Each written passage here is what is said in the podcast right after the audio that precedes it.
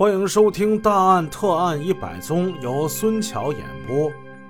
上文书我们说到，家暴男孙伟把自己的老婆李娟摁在地上，拿起棒子就要打。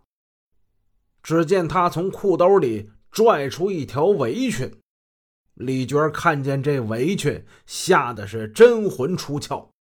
怎么回事啊？她老公打她的时候，经常拿这条围裙塞进她嘴里，省着她大声叫嚷。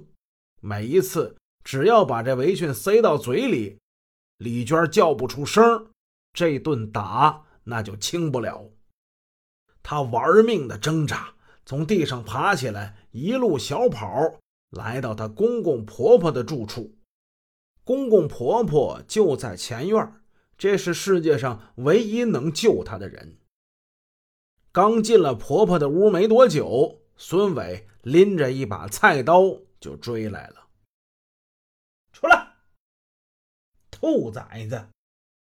明天我把你带到你娘家去，我当着你娘家人面，我问问他们想怎么的。你妈要是给我说点好听的，这事儿就算拉倒。你妈要是不给我说两句好听的，我连他一块宰。孙福全夫妇知道自己儿子性情暴躁，忙是把菜刀给夺了下来，苦口相劝。孙伟气哼哼的走了。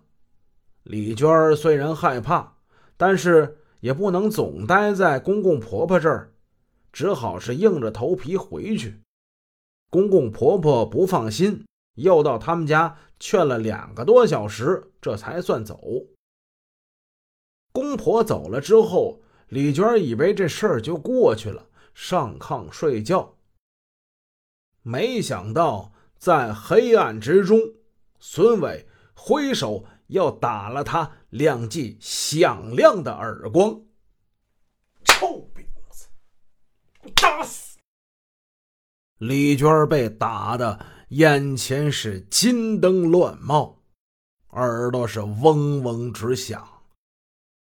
他怕再挨打，光着脚往外跑，跑到了婆婆家。很快，孙伟拎着菜刀又跟出来了。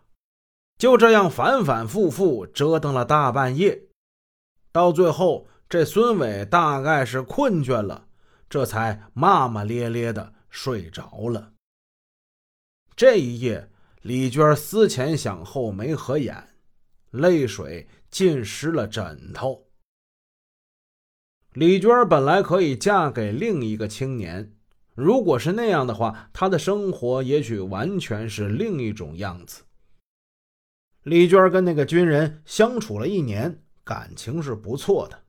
可是到后来，她又认识了孙伟，孙伟长得……比较的英俊，用现在话讲呢，这李娟属于那种颜控，对于颜值的要求比较高。最后是不惜与那个军人分手，跟孙伟在了一起。本来自己的父母是极力的反对的，李娟父母都觉得孙伟这人不可靠，但是李娟被孙伟的漂亮脸蛋儿给迷住了。当时孙伟对她又很好，她最终选择跟孙伟结了婚。李娟万万没想到的是，结婚之后，这孙伟一切都变了。在结婚后的第九天，就把她是暴打一顿。再者之后，那这打可就是家常便饭了，隔三差五。就挨一次打，挨几个嘴巴那都算是轻的了，重的呢，摁在地上，拿着家伙，拿着棒子打。公公婆婆说，邻居劝，村里的领导过来调节，都没有用，该怎么打还是怎么打。李娟人生中最幸福的，属于她怀孕之后的那段时间。在孩子降生之前，他没有挨打。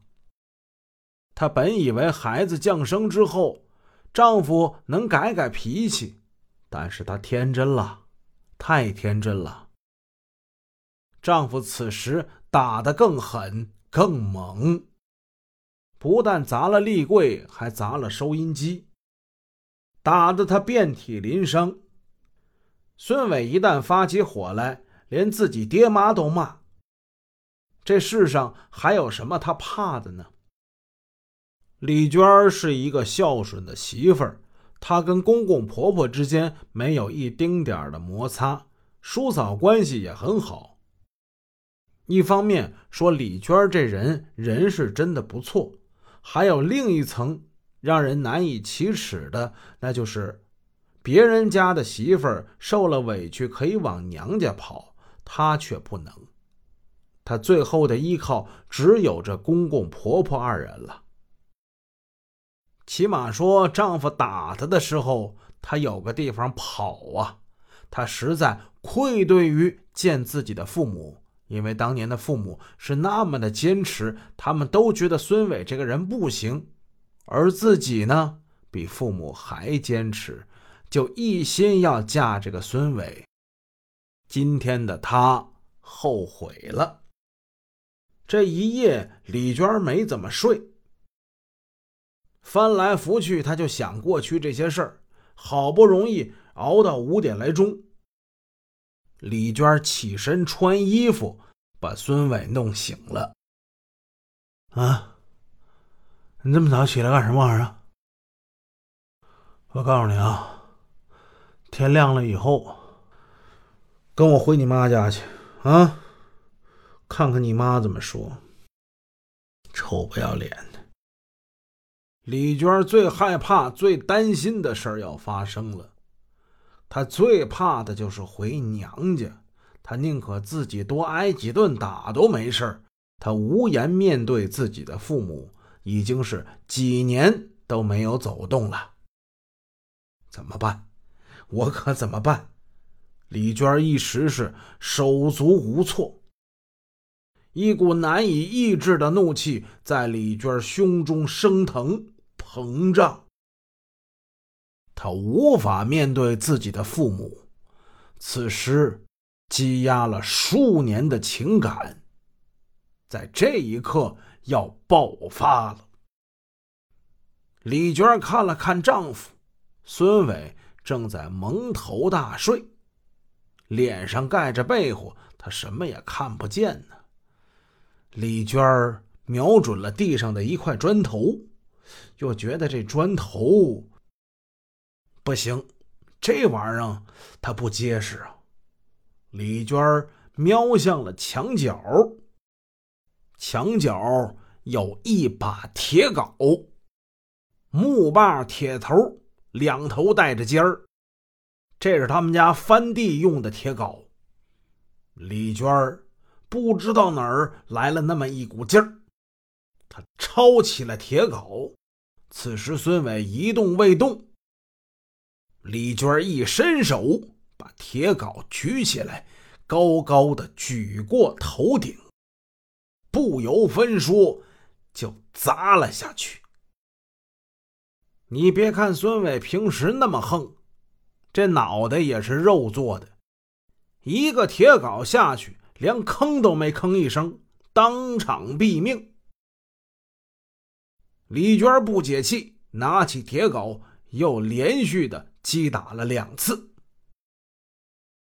在确认自己丈夫已经死透了，她赶紧跑到前院，跟自己公公婆婆把这事儿给说了。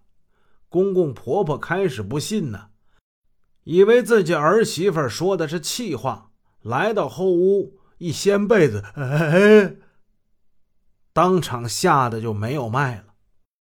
紧接着。李娟来到了村治保主任家自首。